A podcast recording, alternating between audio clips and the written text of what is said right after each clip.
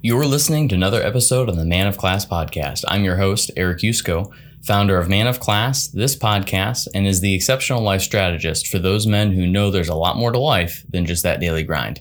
This episode is jam packed full of goodness. I had to re listen to it a couple times after I recorded it just to soak up all the knowledge that Mina was able to drop. So if you're a business leader, you're own a business, work at a W 2, corporate leader, whatever the case may be, listen in and you're going to get a ton of nuggets. Stay tuned. Every day, the world tolerates less and less of traditional masculine behavior, which has driven a new standard for men to be successful. How does one evolve so that they can win in today's world? Enter Man of Class a place to empower men to break down traditional masculinity and build the necessary skill sets, mindset, and confidence to become the men that society desperately needs. Welcome, and I hope you enjoy. All right, welcome back to another episode on the Man of Class podcast. We are into season three, all around leadership. Uh, leadership is such an important thing that I feel like we need to address it. It's the thing that many people don't want to talk about. Leaders think they have it all licked. Uh, they read some books and think they're the expert and don't realize that it's an ever growing entity, just like muscles and anything else that requires daily attention. So today we've got a special guest, Mina Elias, uh, the Egyptian prescription, and is the CEO of MMA Nutrition you started out in supplements. So Mina, give us give us some background. Tell us how you kind of got into being called the Egyptian prescription and how you, how you kind of started and founded the MMA Nutrition. Awesome, awesome. Um, so first of all, thank you for having me on. Uh, the the origin of uh, Egyptian prescription is actually funny. I don't think anyone's asked me, but uh, it's like my fight name, right? So um, I you know train and fight MMA, and um, there was like I I once went to um, Mohegan Sun uh, and I took a picture in Avalon. And then my friends at the gym, uh, the MMA gym, saw it, and uh, it was one friend and, and my coach, and they started making fun of me and saying uh, that I would go and approach women and say I'm a pharmacist from Egypt, uh, kind of like to lure them in. And then they said he's the Egyptian prescription, and uh, and it was um, I mean, it's funny and uh, I like it. So it kind of stuck and I just became known as that um, at the gym and now outside the gym. And so, yeah, I mean, that's pretty much the it. And so a little, yeah, I'll give you like a little quick rundown of, of who I am. So um, I came to America in 2011, January 2011 to study, get my bachelor's degree, uh, chemical engineering and chemistry. Uh, and then I went on to get my master's in industrial engineering. So uh, I was on that path of, uh, you know, trying to make my parents proud by going to good, going to a good school, uh, getting good grades, getting a good job. Um, and then, you know, working up the corporate ladder. So I did exactly that. You graduated top of my class in chemical engineering. Um, I think I had like a three, three, nine in my master's, um, you know, did, did really well. And then I got into you know obviously i was after my bachelor's got into the nine to five routine and just kept working my way from job to job and and you know up the ladder and uh, you know finally ended up in a project management position uh, where basically the boss of the company was saying hey you know i'm kind of grooming you to take my place and uh, when i say the boss of the company i just mean the ceo of the company um, came out wrong. But she was like, I want to groom you to uh, kind of eventually take over my position. You're smart. You have what it takes. And then, uh, you know, on the drive home, I was like, man, I'm waking up at 4:30 every morning, commuting 45 minutes there, commuting 45 minutes back. Um, barely have time to hit the gym, uh, like train MMA after. I'm back home by 9:30. I can't. I don't have a social life. Um, I there's no way I can get married or have kids on a schedule like that, on a routine like that. And uh, you know, I was I didn't want to sacrifice going to the gym. I didn't want to sacrifice, um, you know, that kind of stuff. And so it, it, I was reflecting. I was like, hey, man, like I'm pretty much almost there. Like I fulfilled that plan that I had set out to fulfill, which is, you know, graduate, get good grades, um, get a good job, work up the corporate ladder. But I was miserable. I was more unhappy than I ever have been. Um, and I'm like one of those people that I take pride in like not being like I, I'm always like, no, like I'm not gonna be depressed. I'm you know, I'm I'm gonna get myself if I even things go bad, I'm gonna like not get depressed. And eventually just catches up to you. I mean, maybe I wasn't depressed, depressed like some other people clinically are, but um, I was definitely very unhappy. which is you know just as not I don't want to say just as bad, but it is also very bad. Like there's no reason for me to be that unhappy. So at that point, was, I need to, I need to make a change. And I was sitting with my dad on vacation. Um, it was September 14th, 2018.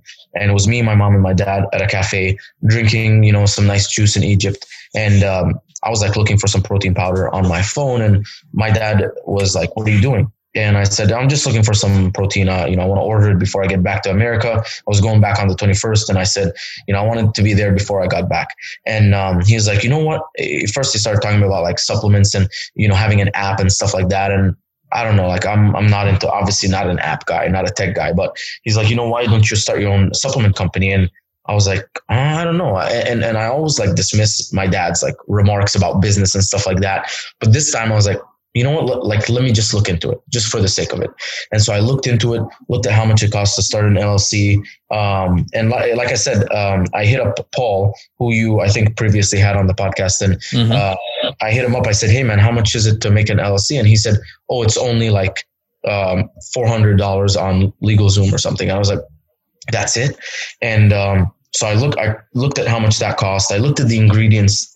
I, you know, if I was going to make a supplement, I was obviously going to make a supplement that I would personally use. And I never even thought any other direction because it's like, if I'm going to make a supplement, it has to be something that I was going to use j- just purely for the fact that I'm literally like addicted to supplements. So I was like, mm-hmm. making something, it's not for money. It's just for me. And, um, you know, and then I was like, let me look at like how much it's going to cost to make. Let me look at like packaging options, scoopers, labels, all that stuff. And I ran the numbers up and it was like, okay, it's going to cost me like five or six dollars to make. And I and all my competitors on, well, not my competitors. Uh, it was just like the, the similar products on Amazon were selling 26, 25, 26 to 30. So I was like, man, like that's a lot of profit. Obviously did not take into account fees for selling, fulfillment fees, uh, advertising. You know, I was just an amateur. I didn't know anything about business. Um, as an engineer, I'm really, really good, very technical, awesome. As a business guy back then, didn't know a single thing. Didn't like, you know, nothing. So then I was like, you know, let me just do it.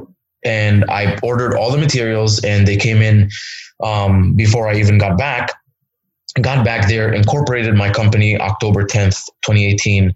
Um, and you know made made a, like a batch gave them out to, to my friends at the gym saying that this is a company that trusted me with their like demo um, you know stuff that they're like coming up with. And uh, these are like some samples. No one else has them. Like try them out. And then everyone loved the supplement. They said wow man this stuff like really works. It really helps you.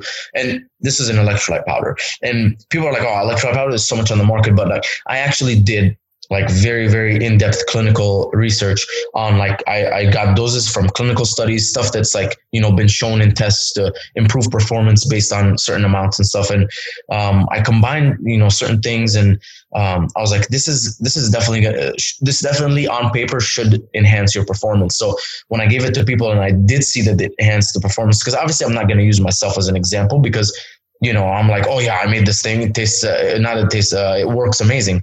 And then you're fighting placebo, because then you're like, was it? Did it really make improvements? Because, yeah. or was it that I thought it was going to make improvements? So you're playing into that placebo.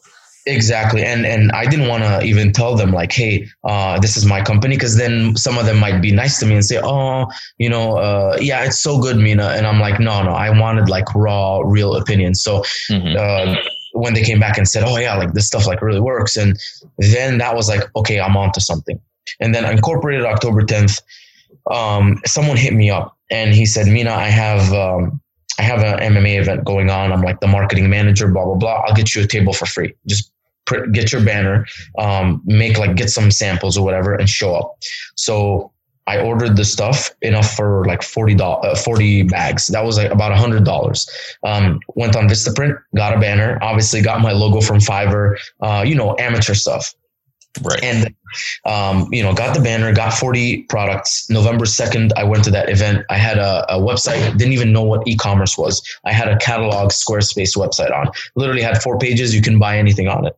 And um, didn't know anything. You know, I'm, I'm telling you, I'm just an engineer. I didn't, I don't know why I didn't even bother watching YouTube videos on uh, e-commerce, but it's just, you know, you don't know what you don't know. And so I was there at the event and I sold 25 of the bags out of the 40 and um, it like i felt amazing and, and people were talking to me and uh, then everyone was asking where can i buy this and I didn't, it did not even occur to me to come up with that answer before the actual show. So I said, guys, uh, this was just a soft launch. It's going to be on Amazon pretty soon. Because I said, you know, I buy all my supplements from Amazon, so might as well say that it's going to be on Amazon. And I didn't not have the, the slightest clue on how to get on Amazon. So I was like, okay, I said it, now I got to do it. And it's like, I knew I was never going to see these people again, but like, just, it's like, hey, I, you know, I said it, so I have to do it. And so I went down the rabbit hole of how do I get on Amazon? I called Amazon seller support. I said, hey, you know, I want to sell my supplements on Amazon. What do I have to do? Um, didn't know anything. There was no courses. Like I didn't, I didn't know that even courses existed for that kind of stuff. Like who even knows that there's courses to to do this stuff? And um, I mean, I didn't. And then just like you know, figured it out I had to like come up with a few documents, came up with those documents. Uh, and then next thing you know, November 22nd, um, 2018, I was live on Amazon. And that first day, I had like done a lot of research and watched a bunch of YouTube videos. And they're like, okay, you need to like trigger the Amazon algorithm, blah, blah, blah, blah. Um, and I remember like two days later, it was 6 a.m. I was in LA Fitness finishing up my morning swim. And I look at my phone for uh, like Seller Central app for the sales of like the day yesterday and said 10. I'm like, it's gotta be my friends. They're so nice. I open and look at the orders and it's like John from Utah, Kimberly from, you know, South Carolina. I'm like, I don't know who these people are. And it was surreal. Like to this day, I think that's probably one of my favorite feelings ever is waking up and realizing that 10 random, completely random people actually wanted my product. And right. You know, the rest is history. Since then like you know i've grown the company past uh you know million dollars in sales per year. Um you know i've i've launched multiple brands got into manufacturing. So uh and it all everything i've done is is like almost the same way. It's i don't know i don't know how to do it and I'm just like, but I'm gonna figure it out. And I go out there, I you know go to conferences, ask people. I have no shame in calling uh, a competitor and being like, hey, I noticed that you're doing this and this. Can you explain to me exactly how it's done? And it's even better when it's an employee because a nine to five employee does not even have the slightest idea in their mind that oh like this is another entrepreneur and they don't have that scarcity mindset like they're like oh yeah like we do this this and this and this and you just can have a full on conversation on everything that they do and it's mm-hmm. like not proprietary. It's like, yeah, like, you know, our funnel on Facebook is very simple. We have this creative, we do this, and then we test this. And I'm like, oh, amazing. Now I know exactly what this company is doing. And it's a lot of just taking that information, trying it out. If it works, amazing. If it doesn't, on to the next one. And, you know, that's pretty much sums it up. And it's and it's really interesting. So a couple key points there, right? Was humbleness, right? You don't you know that you, so you started a company, right? You, you did, you mm-hmm. weren't always in there in that position. You went into uh, creating this company and this brand, and I sense a lot of humbleness in you, right? You're like, I, am an engineer. I don't, I, you know, I'm, I'm learning business. I am not the business expert. Uh, yeah. Just because I'm a CEO doesn't mean I, I know all the answers. I'm going to go call and get answers, surround myself with different people, uh, experiment, try things. And I think that's such a big piece that you know, frankly, leaders they talk about, right? There's a difference of walking the or talking the talk, but not walking the walk. And I think in just those couple examples that you gave, I think it really demonstrates the authenticity, right? Of yeah. you do, right? You do walk the walk. You do, if you don't understand something, you'll call up a random company and say, Hey, how is, you know, how does this get done? What does this mean? Mm-hmm. And, and and you know what? Uh, I got rejected so many times, and initially it was hard. Um, initially, like you know, if it, for example, let's say that I, you know I w- wanted to pitch to be on your podcast, and I would message and say, "Hey, man, like I you know I think my story would be good," and you say, "Hey, unfortunately, like you're not a good fit, or, or you know I don't have any openings," which is a nice way of saying no. I would kind of like you know feel upset, but I've, I'm now so resistant to rejection that I have no problem uh, pitching myself to a thousand people and getting rejected by 990 uh, and just getting yeses from 10 because that's still 10 yeses. So mm-hmm. um, I've really built some thick skin. Um, initially, I, you know, some people I feel like are afraid of getting told no. Uh, initially, I was too, but I think now I'm like, how fast can I get told no because I know that if I go through so many no's, I'm going to get to the yes quicker. Yeah. And I think that, so you're exactly right. How many people don't like the, the rejection and they play it up in their mind. And I love the muscle metaphor where you still like the whole rejection piece of it, right? You, you started out and you tested that muscle and you just kept training that over and over again until you got to the point where going out and asking or pitching yourself to a thousand people and getting 990 no's and only 10 yeses, like that's, you're okay with that right? You yeah. strengthen that muscle just like when somebody lifts and they think that 45 pounds is too heavy, but they train over and over again. And then, you know, 65 or 85 is the new heavy.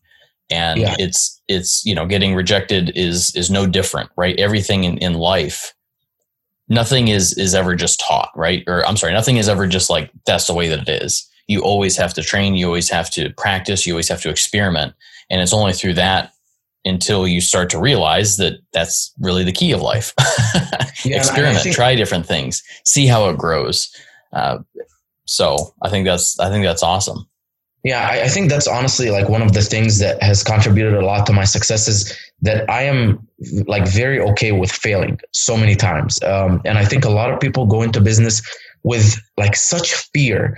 Um, like I, I do some Amazon coaching, like how to sell on Amazon coaching, and they're like, you know, the, the people are so afraid. And I'm like, you know that I spent over a hundred thousand dollars on my bachelor's and master's degree and I don't even use it anymore. I mean, you know, okay, sure, it's a good, you know, thing to fall back on if I ever lose all of my businesses at once. But um, I was okay spending one hundred thousand dollars, knowing that I probably am going to have a market cap of one hundred and twenty thousand dollars a year um, before tax, like one twenty one. Like what's a, like a killer engineer is doing what maybe 120, 130, 140,000 a year, you mm-hmm. know, before tax, which is uh, the equivalent of like sixty to seventy thousand dollars a year after tax. So I was okay spending a hundred thousand dollars just to do that. And I'm like, you guys are afraid of like a five thousand to ten thousand dollar investment in starting a business where you have an unlimited like potential. I'm like, why are you so afraid of failing? Uh, to me, you you you can't fail unless you just quit because let's say you do launch a five thousand uh, dollar product, you invest, you go, you manuf- you know get it manufactured, you inspect it, all this shipped. I'm like, okay, so what happens if this all goes down? Like something happened and Amazon's, for example, Amazon's like, okay, no one can sell supplements anymore. Uh, we're done with the supplement category. I'm like, okay, like you know everything that I learned wasn't down like the drain. I still have all of that. Yeah, maybe like this certain project didn't work. So for me, I'm fully okay with like failing and, and, and encountering. And I think that's what contributes a lot to my success is just like I'm so okay trying stuff and failing. Like I have no, no problem. Like if, if you told me like Mina like go try this, I'm not like oh like will it work? Like what if this? What if that? I, I don't even consider like the negative stuff. I only consider like all the positive. I'm like mm-hmm. you know what, what are all the upsides? If there's good upsides, like let's try it.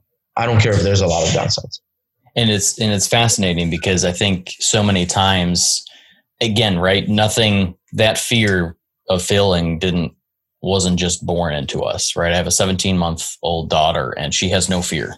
She yeah. has she has no fear at all. Like, you know, the things of like falling downstairs or like running into a wall or all this stuff. She just she doesn't have any fear. She just bounces off and she just keeps going.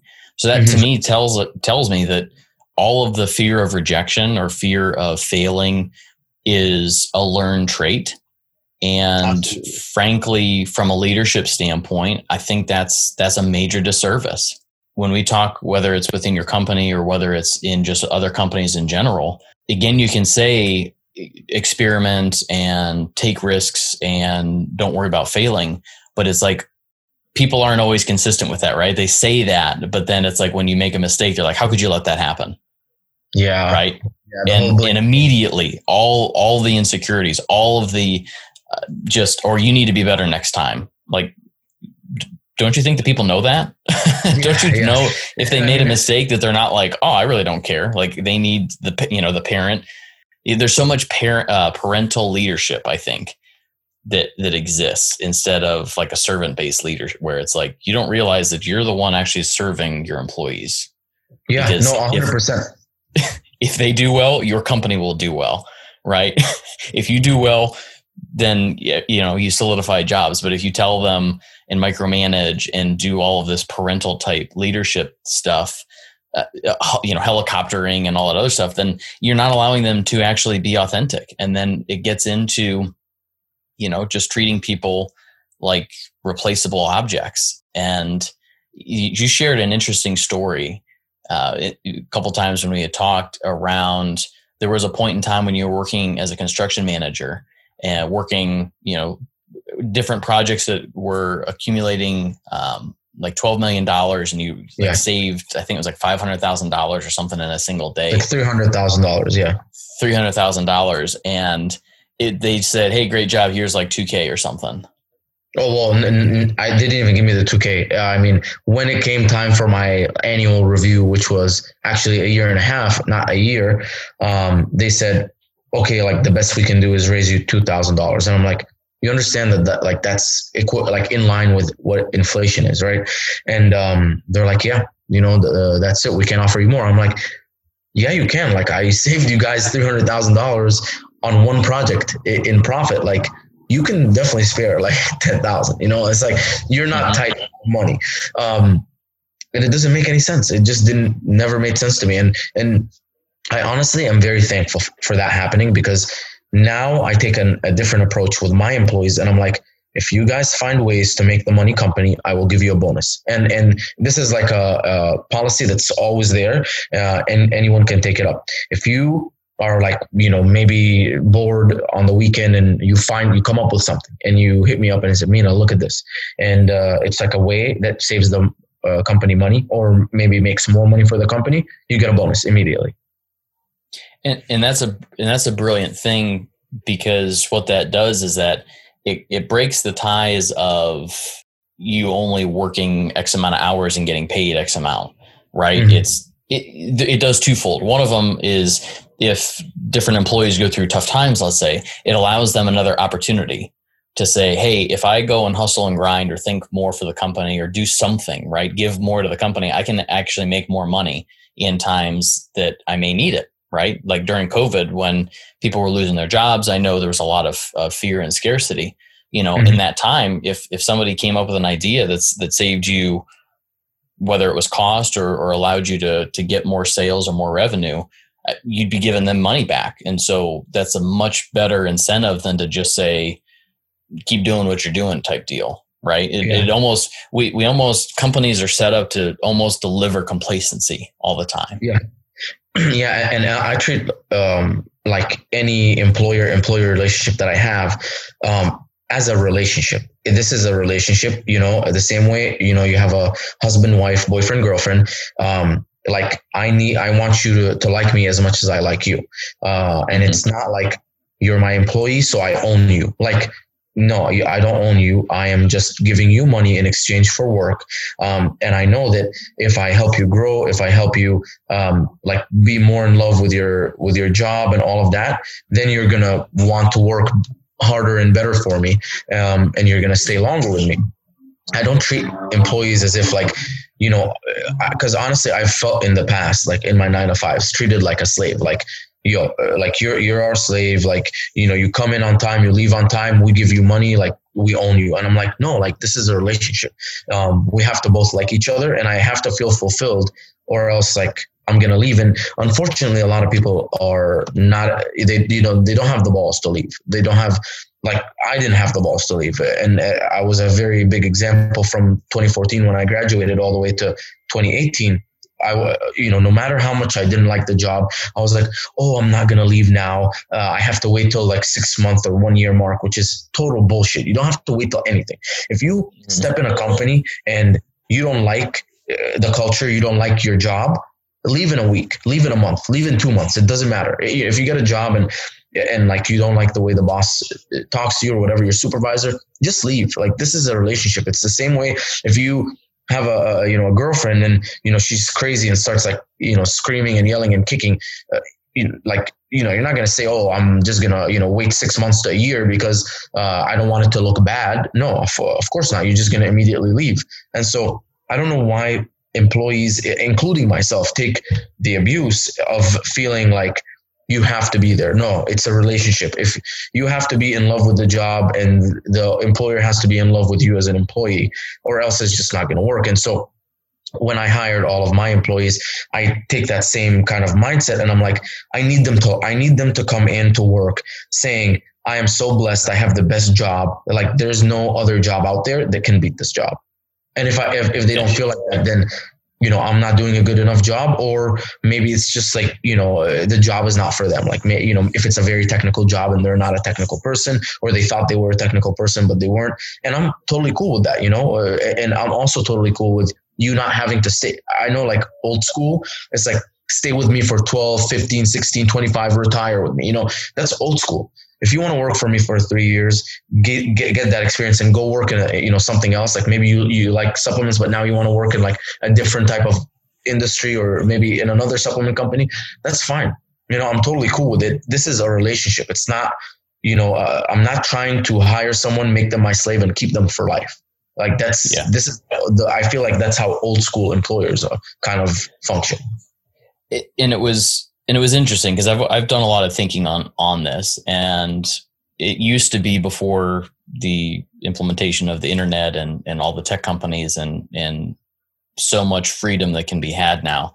You know, it used to be that the only time that work would get done is when you were sitting in a chair, right, in the office talking to people. Mm-hmm and there was only so many jobs you know, with the baby boomers it was like there was only so many jobs and there was more people than there were jobs and so companies kind of got to get away with a lot of stuff where they'd say ah screw it like i, I know that there's 20 people that want that job so yeah. i can so i can treat you however i want to treat you and know that i still have to you know if i burn you out i've got you know 19 more people behind and when the when you know larger companies fail or as um, just the like I said, the implementation of the internet and just growing techs and just so many entrepreneurs and different businesses. Right? Amazon wasn't just a creator; it's not just a business; it's a creator of businesses.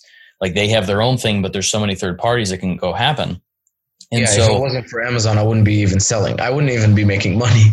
Right, exactly. So there's so many more. There's new companies. There's there's just so many more opportunities now that it's almost like the script is flipped, where now there's more jobs than there are people, and that stuff just doesn't fly anymore. There's two things. One of them is that whole flipping, and then the other one is people are starting to wake up to the to the fact, like you had talked about.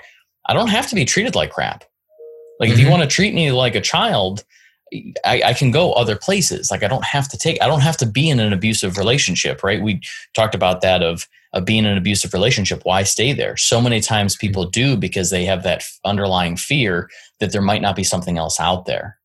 Yeah, yep. And and I, I I'm I'm not gonna lie, I experienced the exact same thing. And uh, you know, and it was four years of that from graduating. It was one bad job after the next with the whole fear of I'm, I don't want to leave this job. I don't know if I'm going to have another one. And I'm in a little bit of a different situation than most people. I came here as an international student. So I legally have to find an, a job in three months. I can't not have a job. So I have to always have a job. And, um, you know, eh, like I have to work in my field where like I studied. Um, so, it, and I have like student loans. I pay like eleven, twelve hundred dollars a month in student loans. So I never had the privilege. I never had my parents that I can move back in with, like in America. Uh, my parents are in Egypt, so mm-hmm. it's like I was always not just fearful of not finding another job, but also I do have that on my shoulders, like the weight on my shoulders of you have to always be employed and you have to always be able to make you know your bill payments plus your loan student loan payments. And so you know, I accepted the abusive relationships of all these different employees where I would go into work and I would hate it. Uh, you know, I hated it, but it's like I have to do it. You have to. And I thought there was something wrong with me, you know, mm-hmm. because I was like almost like I'm kind of like rebellious, right? It's like you, know, why are you always going into these jobs feeling like you're underappreciated, feeling like you know you're smarter than people treat you. You know, maybe the issue, the, the problem is with you, but no, it wasn't. The problem wasn't with me. It was the problem was it's an outdated uh, system uh, of managing employees, outdated system of you need to come into work at nine, leave at five. Um, you know, you have to spend eight hours on your desk. Like, no, like, what if I get everything done in, in five hours? Why can't I, like, what do you care? You know? And, um, it's like, you're right. It, it all stems from the whole like baby boomer where it's like, uh, your time working is directly correlated to how much work gets done but now it's no it's like your performance is directly correlated to how much work you get done i can be i can get you know x amount of work done in five hours and my coworker can get the x amount of done uh, x amount of work done in eight hours doesn't mean that both of us have to work eight hours if i'm getting it done in five that's fine and then you know maybe notice that and give me the opportunity to you know grow and say okay you know you're you're actually doing really well so how about you take on something more advanced and uh, you know and incentivize me to grow versus no you know we need to fill your time up with eight hours or even if uh, so many times I've actually gone into companies. I don't know if that's the same things happened to you, where um, I'm always like trying to get stuff done, trying to get stuff, and then my coworker's like, "Dude, you want a piece of advice? Do not work so fast and so efficiently because mm-hmm. you're, they're just going to ask you to do more and more and you're not going to get paid more for it. So people come in and they perform at 40% capacity. So that on their bad days, they can still do 40%. And then if they decide to do 60%, they're like, wow, good job. Here's a raise.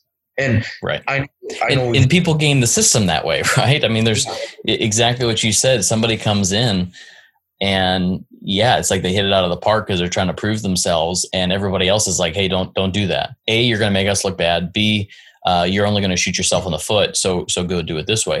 Mm-hmm. And I really really like what you just said because I think that advice for anybody who owns a business, thinking about owning a business, uh, maybe as a corporate leader, this is like the most important thing to take away from this conversation is for the people who are getting stuff done and you want to add more onto their plate like if you if you don't utilize your employees if you don't see their talents and say hey maybe this person because they're crushing it i give them this opportunity and incentivize them to go do that you are causing your company to not grow.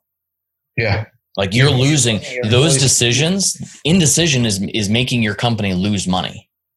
Mm-hmm which is a really abstract way of thinking about it. But in a way, I, that's why I really, really like what you just said. It's like if you don't find somebody who can maybe do 40 hours worth a week in, you know, 20 hours or something, and are utilizing and incentivizing and trying to elevate them to learn more and to be more and to really help the company, then you're purposefully letting the company fail. Yeah. Because it's it, it's not growing as much as it could have grown if you start tapping into people's gifts and their strengths. 100%. Yeah. And, and, and it also, you know, how are you ever going to uh, get to a point where your employees like working there? If I feel mm-hmm. like my, if, if I feel like I have to be there nine to five, that's a, a virtual chain. That's a virtual chain around my feet. Uh, you know, uh, it's a, it's like, it's virtual slavery. Um, and, but if I'm like, hey, you know, as long as you get your work done, you're fine. You know, maybe you need to do uh, run some errands today that's that's cool. Go run the errands and you know make it up, or you don't even have to make up the time. It's just like make sure your tasks are taken care of. If your tasks are taken care of, I'm totally cool. I have no issues, and I it just does not. It, I can't fathom why anyone would do it any other way. If if you hire someone to do something, all you care about is they do it. If you and and I'm telling you, if someone is happy at work. If someone goes into work knowing that if anything oh my mom's sick i can go visit her and you know and, and take care of her uh, and take the day off or you know be like hey i'm to take the day off and not be penalized for it not say oh it's coming out of your pto type stuff. Um, knowing that i'm like okay like why would i ever leave this place? Why would i ever not work hard for this place? You know I, I like what i have so why would i let it go? Versus literally like i know that us uh, when we were in our corporate nine to five or whatever, you get to a point where it's like, fire me. I dare you. I hate this job anyways. I don't, I don't care about you. I don't care about this, this business, you know? And I've gotten to that point where it's like, honestly, like just fire me, fire me and give me the severance so I can go find something else. Cause I really do not care about you. And you never want to get to that position. Yeah. You, you, it's like, you don't want to get to that position, but it's, it's so it's so interesting because I have many conversations where people are getting closer and closer to that. And when I talk to different leaders in different industries or businesses or segments, the conversation is always I can't find good people. And and it's funny because it's almost it, it's it's looking at it, it's like one person thinks nine, one person thinks six. Leaders are oftentimes thinking, you know, oh, millennials don't want to work, you know, they don't have um, good work ethic or or whatever that it might be, and it's they just aren't fitting the molds the way the older generation wants the younger generation to fit into the molds mm-hmm. because there's so many people that I that I run into that are like I could save my company, you know, $20,000 a month. I know how to go do that. No one will listen to me. So I just keep going about my day and don't even think twice about it, right? Or why am I mm-hmm. incentive? I'm not incentivized to help the company flourish. I'll just keep doing what I'm going to go do because that's what they ask of me. Yeah. And, There's and, so many missed opportunities. It's like these companies, you know, when a company goes out of business, I'm like, oh, it was just, I know it could have been saved. I know there was ways of being adaptable and uh, just being flexible and supporting each other and, and figuring out a solution. But oftentimes yeah. it just, it doesn't, it just falls on deaf ears. And, and I think uh, in the book, like good to great, um, they, they, like he mentions, he says, um, it doesn't matter where you're going if you have the right people on the bus, you can go anywhere. And so uh, I don't know who, what example they they used, but it was a superstore, right? And they were doing the the old school uh, grocery store, and then they realized, hey, like you know grocery stores are going out of business we need now need a superstore which is you know what like uh, ralph's and, and uh, stop and shop and stuff are. It's like you go in there you can you, can get everything. And um, you know they said okay let's pivot. But because they had the right team it, it was it wasn't it was easy. You know they had the right team they had the, the right people in the right positions. And so it, when you have a, a, really good team it doesn't matter what your business is you can take that team and do any business so if you were mm-hmm. selling something that you required people to be in person indoors for uh, during COVID, and now okay, ninety nine percent of the states are saying okay, you cannot be indoors and you can't do in person. If you have the right team, you can pivot. Right. You should have any issues because you have a, a team of superstars. It doesn't matter, you know, what you do with them. You have the right team, and so I think a lot of it. I mean, I haven't reached that level of corporate uh, where it's like I don't know how hard it is to pivot, but I feel like if you have a really solid team, you you can be set no matter what your industry is, no matter what you're selling, because you have the right team backing you when you decide to pivot. Yeah. Well, and we see that. I mean, we see that all over the place. You know, when when Ford decided to to minimize the amount of offerings that they had, right, to kind of mm-hmm. streamline and say we're we're not going to try to go after every single segment of having cars and SUVs and trucks. We're gonna our trucks are selling well. We're going to double down on that. Um, and their crossover or SUVs uh, were good. So I think they only and the Mustang, I think. But you know what I'm mm-hmm. saying? Like they they pivoted. They said what's working, what's not working, and I'm and I'm going to trim my fat and I'm going to go with it.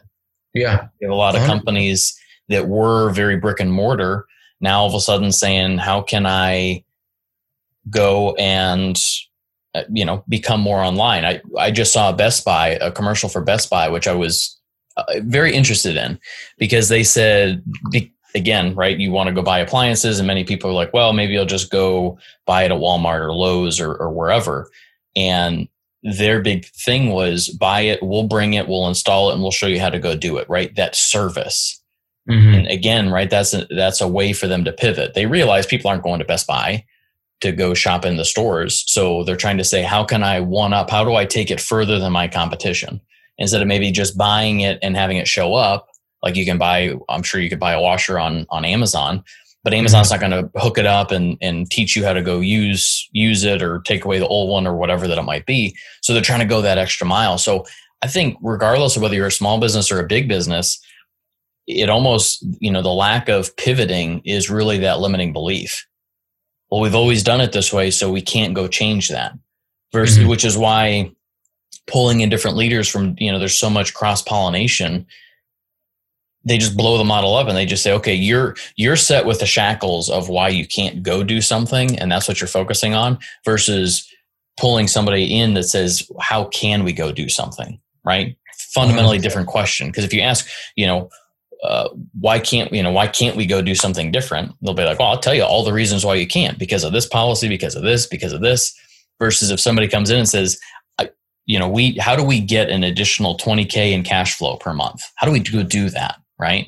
or mm-hmm. the products that we have maybe we're second place. How do we what do we need to do differently to be first place with our customers? Yeah 100% yeah I, I think i think that's the best way to go about it is there's always the reasons why we can't do stuff but mm-hmm. if you focus on that that's where you're going to end up I can give you a million reasons why I didn't want to get out of bed this morning, but yeah.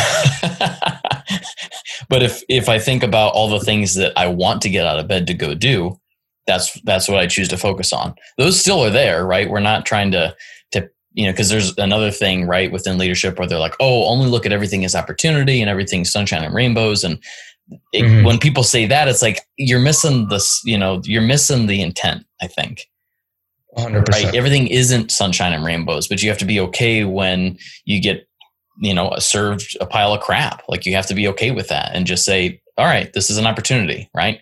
It is what it is. It sucks. We lost, you know, our number one customer. We lost whatever it was, right? Just like in your business, if all of a sudden you lost, um, you know, one of your raw material vendors, you're like, well, that really stinks. Um, mm-hmm you know, a it's opportunity. You know, do I start create? You know, how can I maybe get that more in my house? Do I go buy a company that does that so it's all in my house? Kind of do the McDonald's method, yeah. or you know, do I go and and find a different supplier, build a new relationship, and maybe they're going to offer something that the other one didn't. A hundred percent. I mean, uh, I can like I can go into all of the things, all of the bad things that have happened. I am actually right now fixing a major issue due to you know, I, I, can I can go back and forth saying whose fault is it, but essentially it's always my fault. It's my business. It's my fault. So it was my fault. Something happened. It was a result of a miscommunication, and now I'm like here, you know, in the facility fixing it. Mm-hmm. And and um, it doesn't matter. You know, it, there's a million reasons why. Oh, like you know, this can go wrong, that can go wrong. But I'm telling you, like every single day, something is going to go wrong, and you're going to make so many mistakes. It's totally fine. I'm I'm glad I made this mistake because guess what? I'm never going to make it again. So we're good. Right. And and those are the best. You know, I love when I talk to leaders and they and they say exactly that. They're like, "Yeah, it was a horrible experience." Okay, well, not going to do anything about it. I'm not going to blame anybody for it because I know that people people beat themselves up enough. I think that's the other thing that many people don't realize. You don't have to keep beating people up. They beat mm-hmm. themselves up enough whenever they make a mistake because people, for the most part, have integrity, right? So mm-hmm. if they mm-hmm. make a mistake, they're like, "Oh crap! I need, I, I, okay, I will definitely not make that mistake again." So you don't really need to remind them of the fact that, hey, you made that mistake. don't yeah. do it again, right? They don't need that. It's, it's, yeah, it's like, who cares who made the mistake? At the end of the day, it's like, okay, a mistake was made. We're all human beings. How we move forward? Let's fix this and let's keep going. Right. Exactly mm-hmm. and and and so you've you've done some you, have uh, done a lot right there's been a lot of of lessons that that you've taken from your corporate world and said okay how do i build a different culture and some of the things one of the things that was really interesting was how you're hiring because that's that's that always gets another another yeah. big question well sure it's easy but you know how do you it starts with getting people in the door and mm-hmm. walk us through your interview process because I think that could really shed a lot of new perspectives for people who are just looking to to to do hiring, right? How to do hiring better than just the normal uh, interview. Tell me where the last time that you've done something that was super hard and you came out to be on top, and what you learned, and all the all the candid or all the canned questions, and knowing that you have the canned responses in order to check all the checkbox off. Yeah. Sorry.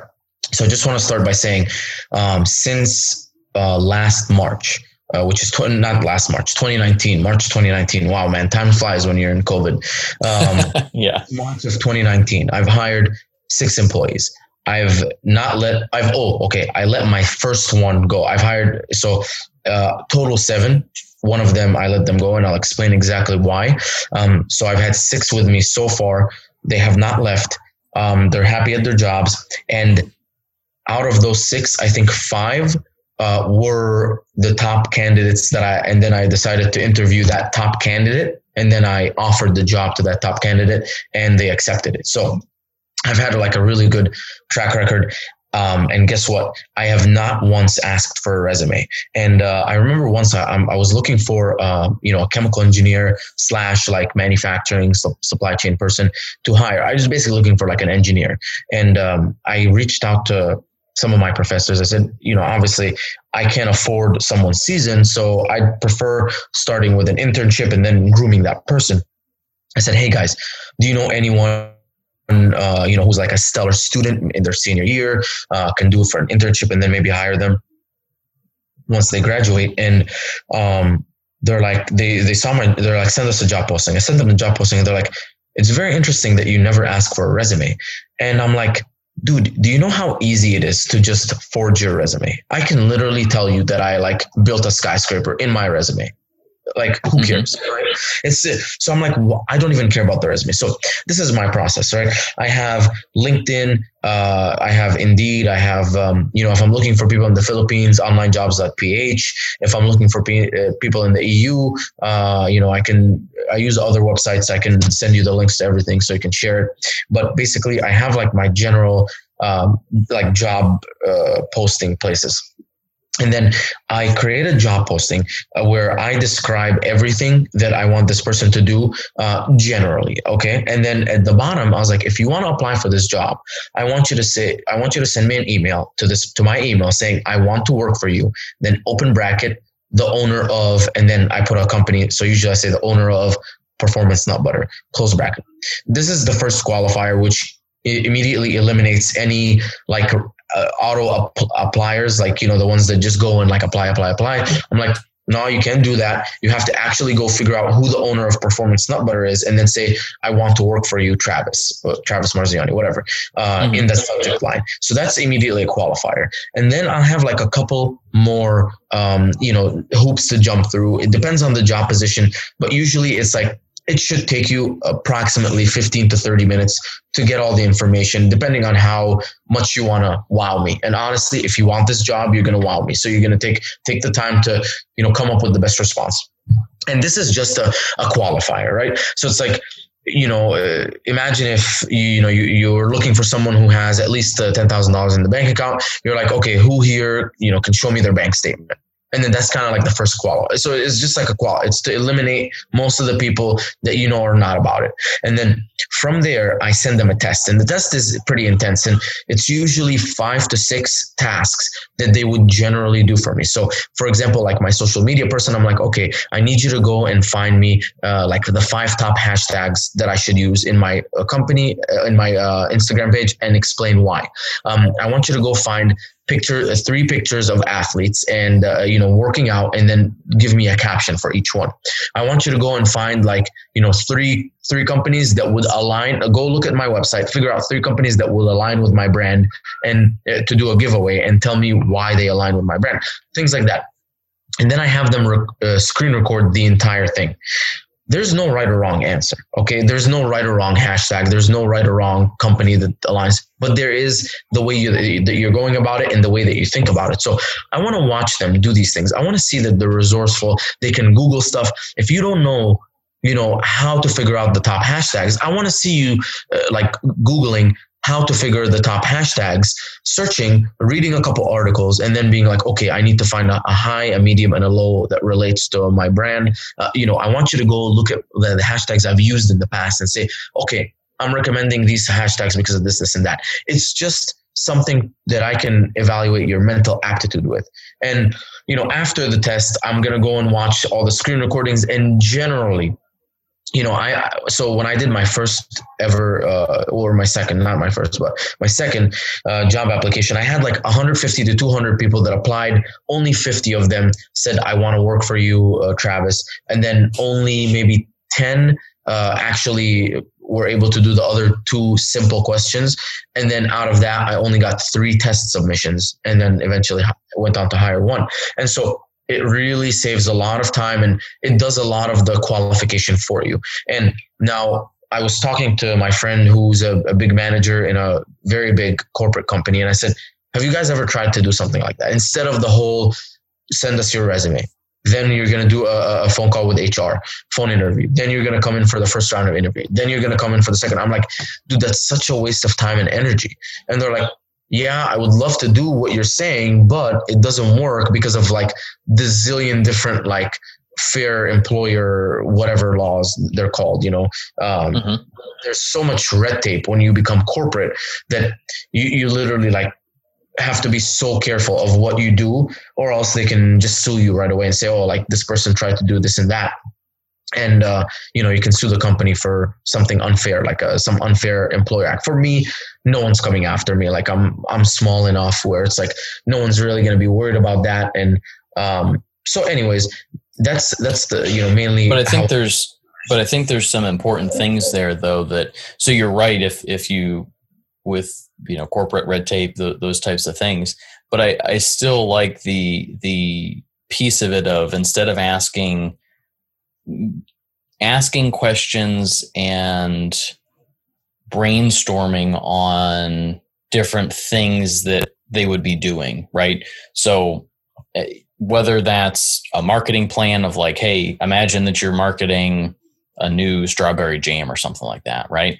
C- coming up with a hypothetical situation that that has them go through some type of a thought exercise is going to be a much better way that I think still would apply because you can still do all the red tape of the resumes and, and all of that.